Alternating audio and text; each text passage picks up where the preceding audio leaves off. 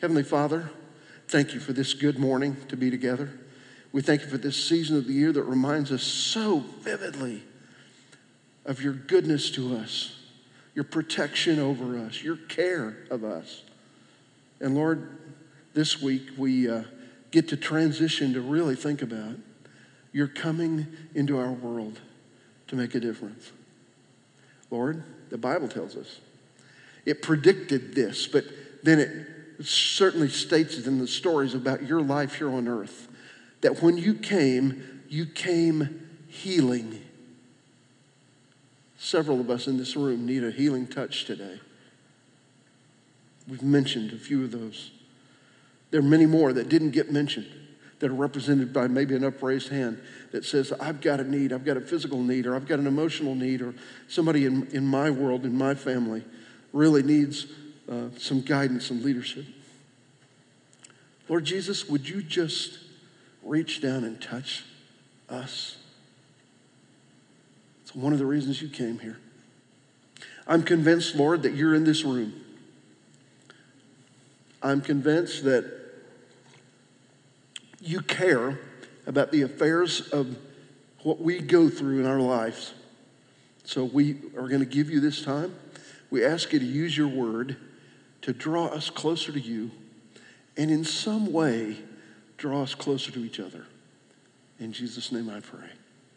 Amen. Let's go to Revelation 22. Now, let me give you a little bit of background here. Some of the notes I've got here say, uh, How long do you expect to live? Well, if I eat like I did this weekend, I'm not going to live very long. Did you know that in 1850, as late as 1850, the life expectancy of people in the U.S. was 40 years old? In, by 1850.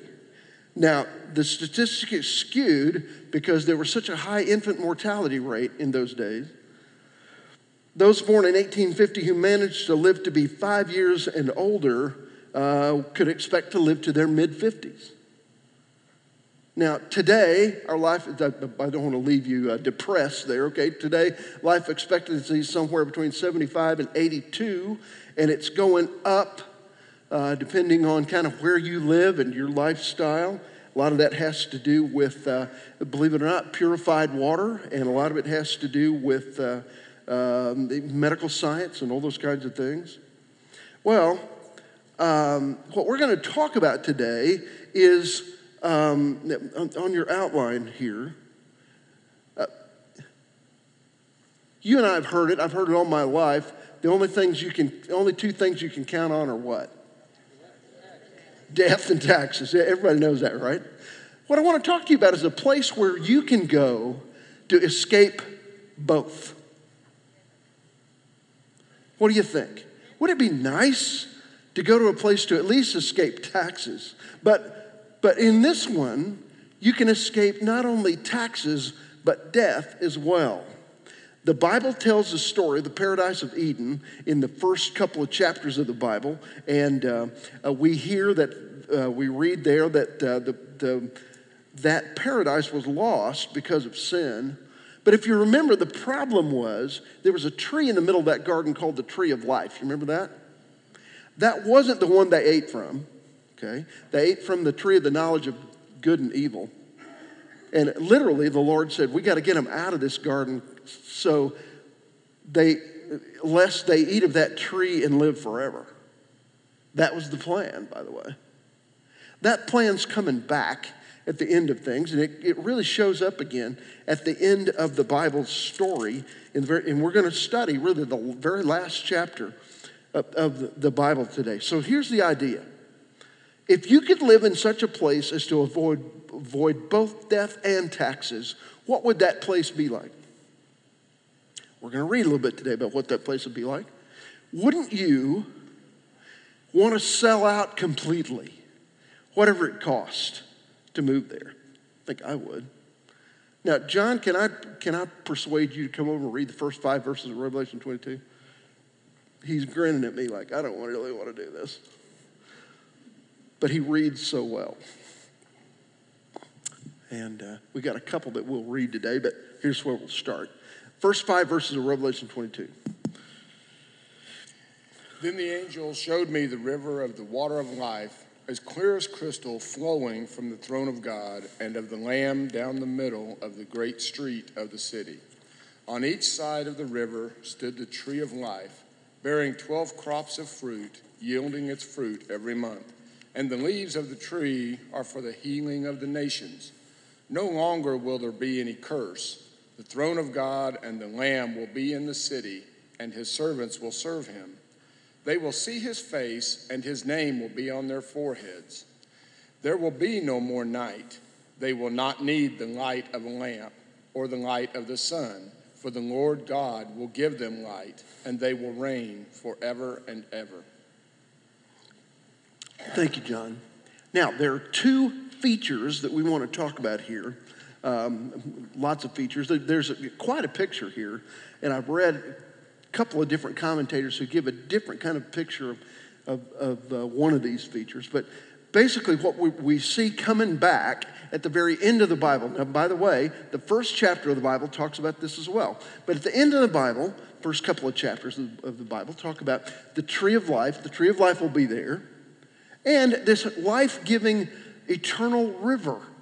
Um, there's one picture earlier in the book of Revelation where, where literally the river flows from the throne of God. Ezekiel describes that a little bit too. So we've got the tree of life that's going to be there, and, and, and it, it stands by a refreshing, life giving river. We kind of see those pictures there, uh, where, wherever heaven will be, those will be some of the features there. Now, one of the distinguishing features of this ever new city, we talked about it being new forever, is its clear, clear water source. You can put that first word in there. The water source is going to be clear, and it's also divine. Let me unpack that just a little bit. Uh, it will have both purity and clarity. It will be clear and pure. Now, is it possible for water sources in our world to be clear and not pure? Yes. Uh, be careful.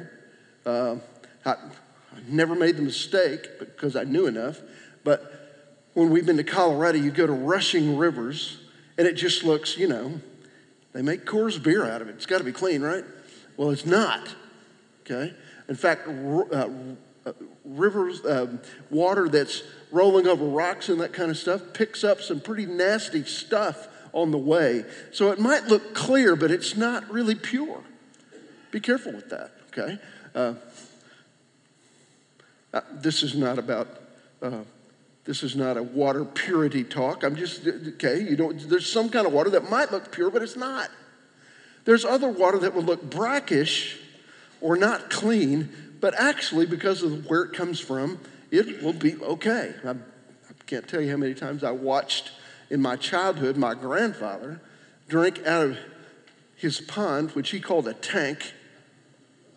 And it was nasty looking red water, and you know, he was he was he was irrigating crops with it, and he drank it, and he was fine. Um, he would cause me to drink it occasionally. It didn't taste very good, but I didn't get sick from it. So isn't it interesting that the water there will be both clear and pure? Okay? And it will be because there's no pollution allowed in this perfect city. Now, it's interesting. I put the reference to Exodus 7:21. If you go back and read of the plagues, um, uh, the plagues of Egypt, when when Moses is trying to get Pharaoh to let the people go, one of the plagues had to do with the Nile, and there's a picture there of the Nile becoming uh, foul and the fish die in the river, and it even describes the smell of it there. Well, what you and I got to know is that this city of pure gold features a river of pure water. I won't have to worry about that anymore. Um, I, I, find that kind of good and, and encouraging, actually. Now, um, uh, in addition, it's not just refreshing water. The other feature is that this is divine water. That goes in your second blank there. This is the water, I think at least, that Jesus told the woman about at the well of Sychar in John 4. Remember, he said, uh, If you knew who I was, you'd ask me for a drink, Remember, he had asked for her for a drink, and he said, If you knew who I was, you'd ask me for a drink, and I would give you a, some water that you would never thirst from again. Well, I wonder if this is that water that he promised. It's certainly an eternal water source, um, it's life giving. Um, now, you and I recognize uh, there's a phenomenon among us that I don't get, and I don't think I'm supposed to get. We spent, you ready for this? $2 billion last year on bottled water. Am I supposed to get that? We spent 2 billion bucks last year on bottled water. Now, the, some of the people that live at my house, okay, will drink bottled water, even though I think the stuff that comes out of the tap in my house is really good. I don't, in fact, and the stuff that comes out of the fridge is even better. And it's filtered and all that. But they'll spend a buck or two for a bottle of water that I promise you, if you drink Ozarka water, okay, I guarantee you, I saw it on a motorcycle trip years ago. There was a guy at the Ozarka plant. He was behind a service station with a garden hose filling up those bottles. That's where it all comes from. All right? John says, no, it doesn't. It comes from Texas. I think it does come from Texas, doesn't it? Um, but isn't it interesting that we spend money on, on that particular commodity? My wife says you shouldn't have to spend you shouldn't have to spend money on water or dirt. And there's another commodity that I won't mention. But um, anyway, fertilizer is the other one. So um, now, we are, isn't it interesting that we're so obsessed with pure water, physical water, and yet, something I read this week said, but isn't it interesting that we are careless about the spiritual water that we consume? In this place, the water will be pure, it'll be eternal, it'll be divine, and it'll be spiritual. And you and I can kind of count on that. It'll be clear and divine. Now, verse 2, let me read it for you again, okay? In the mid- middle of the street, on either side of the river was the tree of life, bearing 12 kinds of fruit, yielding its fruit every month, and the leaves of the tree were for the healing of the nations. Now, I can't really get, my, I hope you guys are better at this, but I read a couple of commentators and I still can't get the picture of this. This wide boulevard here, uh, what we need to think of is an immense street, a boulevard or a parkway so broad that a river, a lush, wide river, divides its lanes. Okay, now, uh, dimensions are speculative here, but perhaps we can imagine a street that's 200 yards wide, two football fields wide, with a tree lined river taking up the middle 100 yards of it, a single football field, and then these golden lanes that are 50 yards wide or so each on each side of the river. This may give us an idea of proportions but it's likely that the scene that John witnesses here is even grander than this. Now, there's another thing that happens here. Look at verse 2 again and the description of the tree of life. I don't really get this, I, and I, I, I can't get a good description of it. There are some that will, that will take kind of this description off the table and say what he's talking about are it, there's, there's a grove of trees on either side, and all those are the tree of life. But that's not what verse 2 says. It says it's a tree that is on both sides of the river. So, evidently, uh, John's description here, uh, as best as he could do it, and by the way, he only had a limited amount of human terms that he had to use, it's a really immense tree. It's big. Um, it spans this wide river. Uh, I, I, just find it really intriguing. Um, and, and I'm going to keep kind of studying that, try to figure exactly. The tree is huge. It's um, um, it, it, what you, you and I need to understand is this is not a natural phenomenon. This is a supernatural phenomenon, this tree. Now, what, how does it describe the tree besides being big? Twelve different kinds of fruit. It's always bearing which isn't that incredible? Always bearing fruit. 12 different kinds of fruit, a different fruit a month. This, like Harry and David, exactly. This is the original Harry and David's here, okay? Uh, except you don't have to pay 65 bucks for a dozen pears, you know, okay? Uh, uh, but the, isn't, can you imagine? I, the, one of the thoughts I had as I worked on this this week is I wonder what that fruit tastes like. But the truth is, it's going to taste different every month. We don't have really a concept of what this is. Always bearing, fruit always available, um, uh, and um, it bears a different fruit a month. So here's this is going to be hard to put in those two blanks. But, and by the way, I, I, I changed my outline. You may want to change yours. Growing along an immense boulevard is a tree. I, I don't think it is multiple trees. I think it's a tree. More I study this, Joe, don't you think so? You were shaking your head a while ago. One big old tree. So it will be ever bearing and multi fruited. Ever bearing, multi fruited. A couple of hyphenated things there. Okay.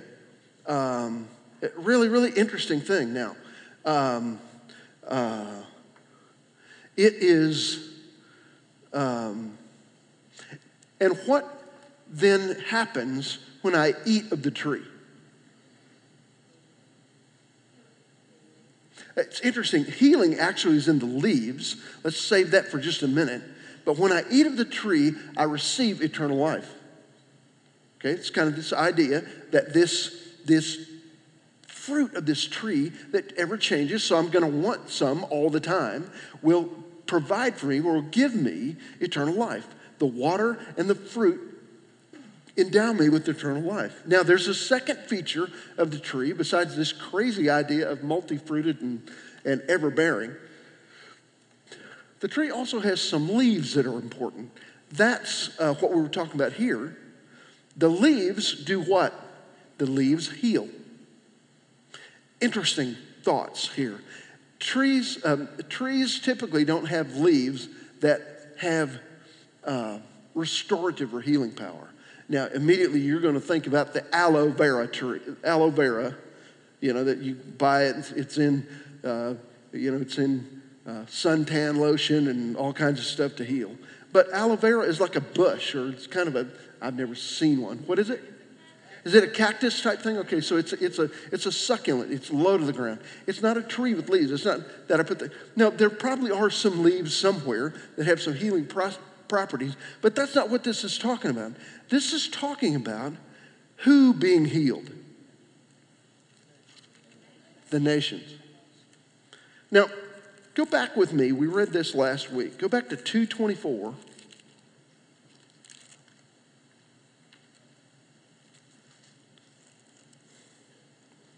I think I've got the wrong verse here, so hold on. Go to 21, 20, just go back a page, 2124. My one didn't show up.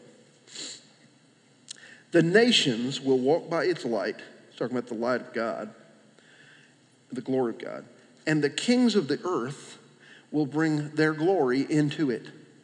Okay? The kings of the earth. So it's talking about the nations and the kings of all the nations will bring their glory into this new city. We kind of talked about this a little bit last week. If then there are people in this city from all nations, when they get there, the leaves of the tree of life will bring healing. I want to submit to you that what this is talking about is what so many songs sing about this season of the year.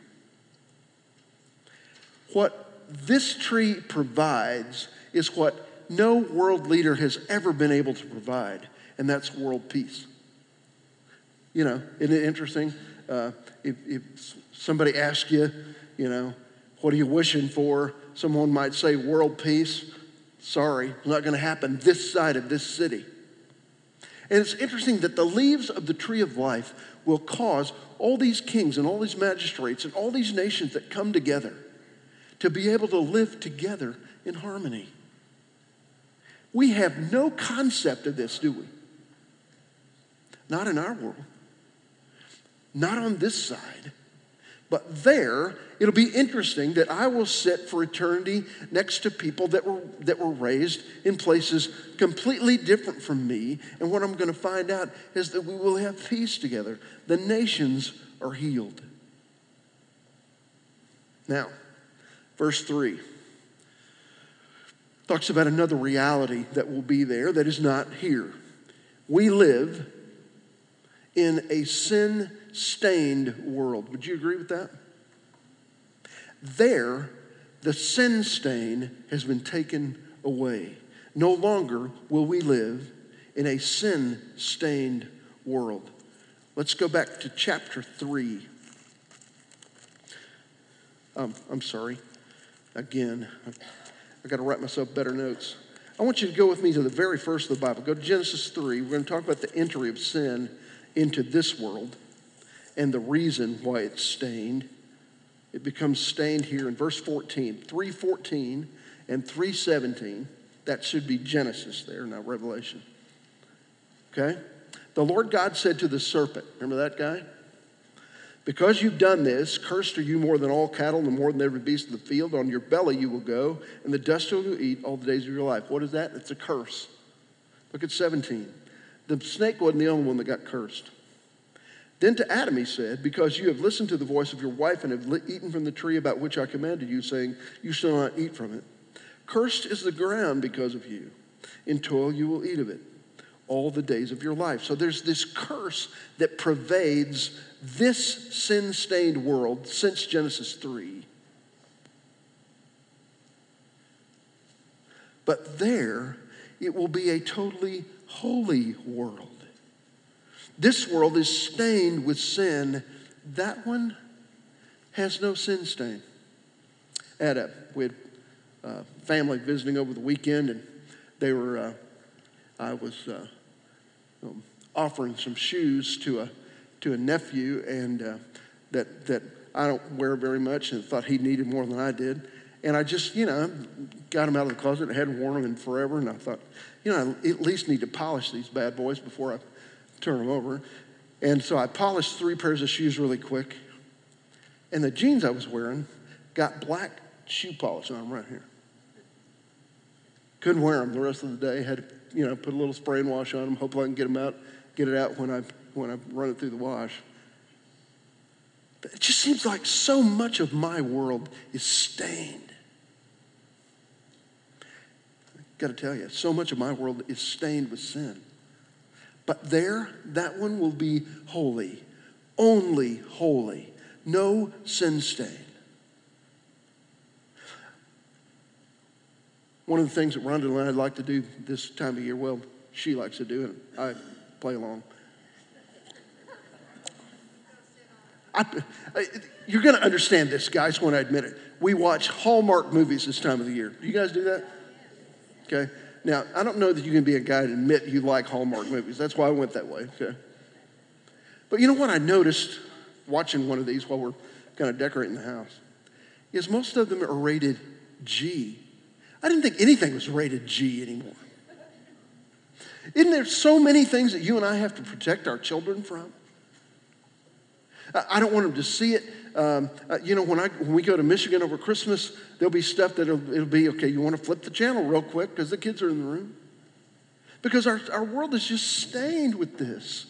Uh, so much so that it's, that it's odd to see something that's not stained. Well, it will be that way there, and much more so.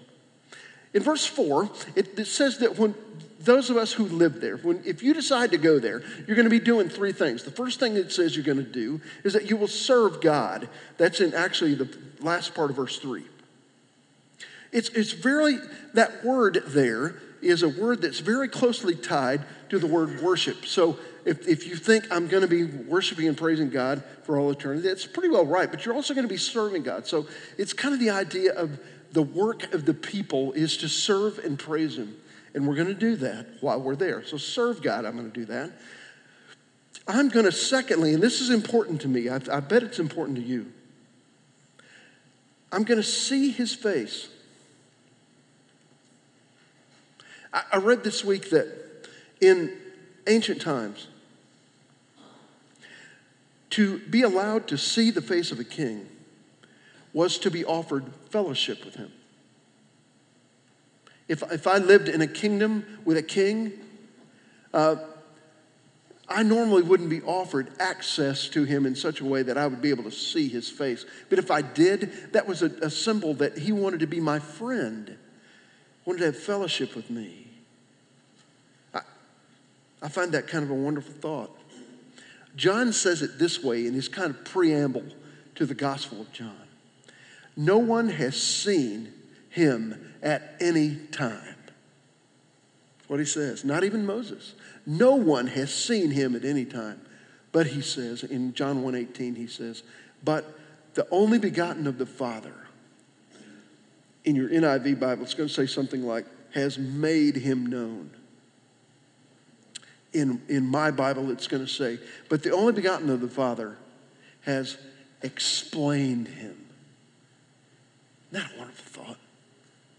That the face of God for whom I have never had access, I'll now be able to talk to him face to face. He offers me that kind of friendship, that kind of fellowship. And then the third thing, so it says we're going to serve God, we're going to see his face. And then the closest thing that I could come up with, because it was talking about, um, it's going to sound a little bit like uh, we're going to be tattooed in heaven, and I'm not really sure that's the case. If you guys have uh, uh, any, any tattoo issues, that's, that's your deal. But, but um, uh, here, the idea is we're going to wear his name. It's the image of his acceptance. It's the idea that there, there will be a mark on me, whether it'll be physical or not, we don't know, but there'll be a mark on me that everybody that I encounter will know I am his possession. I love that. Don't you want to be identified with him? I sure do. I want it to be noticeable about me that I am his, and there, that will happen. Well, the last thing that's going to happen here in, uh, in our, the first section that John read is that night will no longer be an issue. Look back to 21 23. We read a little bit of this last week. The city has no need for the sun or the moon to shine on it, for the glory of the Lord has illumined it. And its lamp is the Lamb. That's a capital L Lamb. Who's the Lamb? That's Jesus Himself. When the sun is around, there's no need for light. It's kind of the issue here. You ever started a, a story, a short story, a book, and it began with the words, It was a dark and stormy night? My dad used to tell me a story, and I started telling to my kids, and I need to start telling to my grandkids. It was like, it went like this. We were sitting around the campfire one dark and stormy night when the captain said, Alfonso, rise and tell us a story. So Alfonso rose, and the story goes like this. We were sitting around the campfire one dark and stormy night when the captain said, Alfonso, rise and tell us. It's up. You got to keep, keep telling it over and over. And eventually they, they say, wait a minute. Okay. But it begins with that dark and stormy night. Did you know that that idea came from a book in 1830 called Paul Clifford, written by Edward Bulwer Lytton? Often parodied, that line represents a sense of impending doom in a story. The darkness of nighttime is symbolic of evil, bad tidings, forebodings, disasters. Nighttime is a, night, night is a time of fear. It's, if you have a fear of the dark, it's called achluophobia. I've never heard of that. But a lot of people have it. Now, isn't it interesting that God's solution in heaven to the problem of the fear of the dark. You should just do away with it forever. Love it. There, I'll need no flashlight. By the way, every flashlight I own doesn't work. What's that deal? It worked the last time. I just keep buying new ones, and none of them work. There will be no need for a flashlight because the Lord Himself, the Lamb, will be the light. Now, we've got to read two more verses. Would somebody kind of step up right here or pull that microphone and read verse 6 and 7 so we can hear it out loud? Somebody do that? Would you do that? No, you won't? Okay. Somebody's got to do it. Julie, would you mind to do it? Or One of you guys be correct. What does what you're saying have to do, and how does it relate to Psalm one three? Read it to us.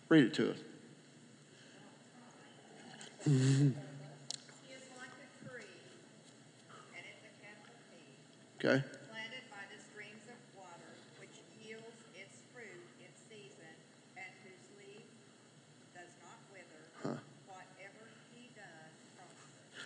Interesting because Psalm 1, right, is talking, is talking about the blessed man. Okay? And it's interesting there that that same imagery, if you heard what Estella read there, is, is the tree that is ever bearing fruit and it gives life and leaves. Yeah, interesting. I'll have to study that a little bit. But that's talking about the blessed man. Julie, would you read verse 6 and 7 out of Revelation 22? Then he said to me, These words are faithful and true. And the Lord God of the holy prophets sent his angel to show his servants the things which must shortly take place. Behold, I am coming quickly. Blessed is he who keeps the words of the prophecy of this book. Now, if your Bible, thank you, Julie. If your Bible's like mine, that last verse is red. What does that mean? Jesus said it. It's a promise. Now, so that let's go back here. The facets of this angel is going to say some things. It's going to say this. You can take it to the bank. These are true. We used this last week, but let me go back to 21:5. He who sits on the throne said, "Behold, I'm making all things new." And he said, "Right, for these words are faithful and true. You can count on it. The idea they're true, reliable. Secondly, they're prophetic, and I think that's important here. That's P R O P H E T I C. Prophetic means uh, the idea here is that uh, they believed, those who were the original receivers of this uh, book, were, uh, they believed that, the, that God gave the prophets their message. And what they're doing is linking John's prophecy with the Old Testament prophecy. They're saying here, in ancient times, uh, uh, the, both the prophets, the prophets were considered to, to speak the word of God. So now John has been given the prophecy of God. It identifies it there. And then, third, the things that are going to happen here are going to happen soon. Now, there's a little bit of a problem with that, don't you think? Because they said soon, and it's been at least 2,000 years since this was written. What's up with that?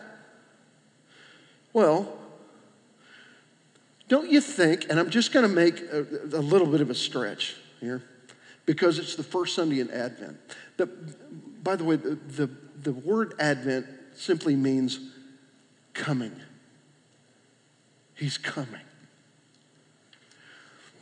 Do you know that the people in the Old Testament day and who lived between the close of the Old Testament and the book of Malachi and the, and the, the darkening of the dawn, uh, the, the, uh, the brightening of the dawn at the beginning of the New Testament message, there was about 400 or so years between the Old Testament and the New Testament. And what you and I need to celebrate today is the recognizing the darkness that they lived in that we can't really understand waiting for the Messiah to come. Every day wondering, is this the day? That's why, by the way, we use lights on trees this time of year because the light dawned when he came. I need to think about that a little bit in that Advent darkness, that pre Advent darkness. When I think about the 2,000 years that have ensued since Jesus was here the first time, he said, I'm coming back, and he's going to come back. But I've got to kind of deal a little bit of that, that same feeling of hopefulness here. 2,000 years of waiting. Now, one thing that I can count on, according to verse 7, is that he will return. I don't know exactly how that's going to happen. There are a lot of things said about that. All I know is this as, he as the book begins, as John begins to get this revelation in the third verse of the book, chapter 1, verse 3 Blessed is he who reads and those who hear the words of this prophecy and heed the things which are written in it, for the time is near. He talks over and over about the things soon to come. Remember that God lives outside of time, and that's kind of a problem for me. But I'm going to tell you this when he comes, I was watching a TV show last week, and it was there was there were like three lines. You know how you watch one of these shows and there are kind of three lines of the story going on at once, and at the end they finally converge, and you go, "Oh, okay, I get it." You know all the mystery in this world, in this life, things that you don't understand, you're not supposed to understand. One of these days, when he comes, it's going to be, oh, yeah, I I get it. In a moment. The Bible says, in a twinkling of an eye, because we will see him as he is. I find comfort in that. I find encouragement in that. I think it's a beautiful thought. The one thing that we can count upon is that he will return. And when he does, it will all make sense. In a moment, we who see him, it will all make sense. So, here's the promise. Ready? Here's we're going to end this. I've got 4 minutes. I'm watching the clock by the way. Unending day, no nighttime. Ever pure water that I don't have to pay 2 bucks a bottle for. Ceaseless joy forever. A priceless view. How do I get there? I want to go there, don't you? How do I get there? What's the price tag? Well, the truth is, how I get there is by following him there. He knows the way. He's the only one that knows the way. And if I follow him today, I'm going to follow him all the way there. What's the price tag? Well, here's the really, really, really good news. The price tag you can't afford, but it's been paid already. I can't make it any better than that. The price tag is priceless, but it's been paid already. Now, I'm going to go back. I, I, put a reference here, if you want to go with me, to Luke 18 8. These are the words of Jesus talking about his return to that city or to take us to that city. And he's going to say, 18 8, don't miss these words. I tell you that he will bring about justice for them quickly.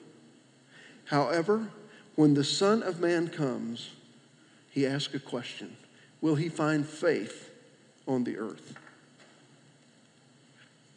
My question to you is when he returns,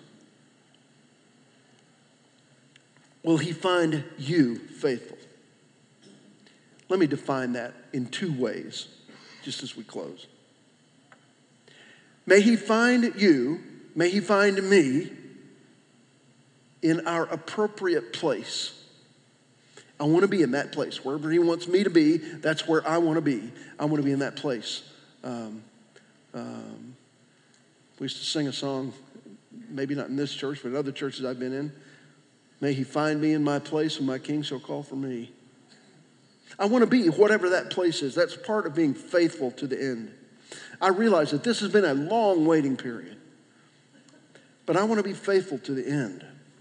May he find me faithful in my place.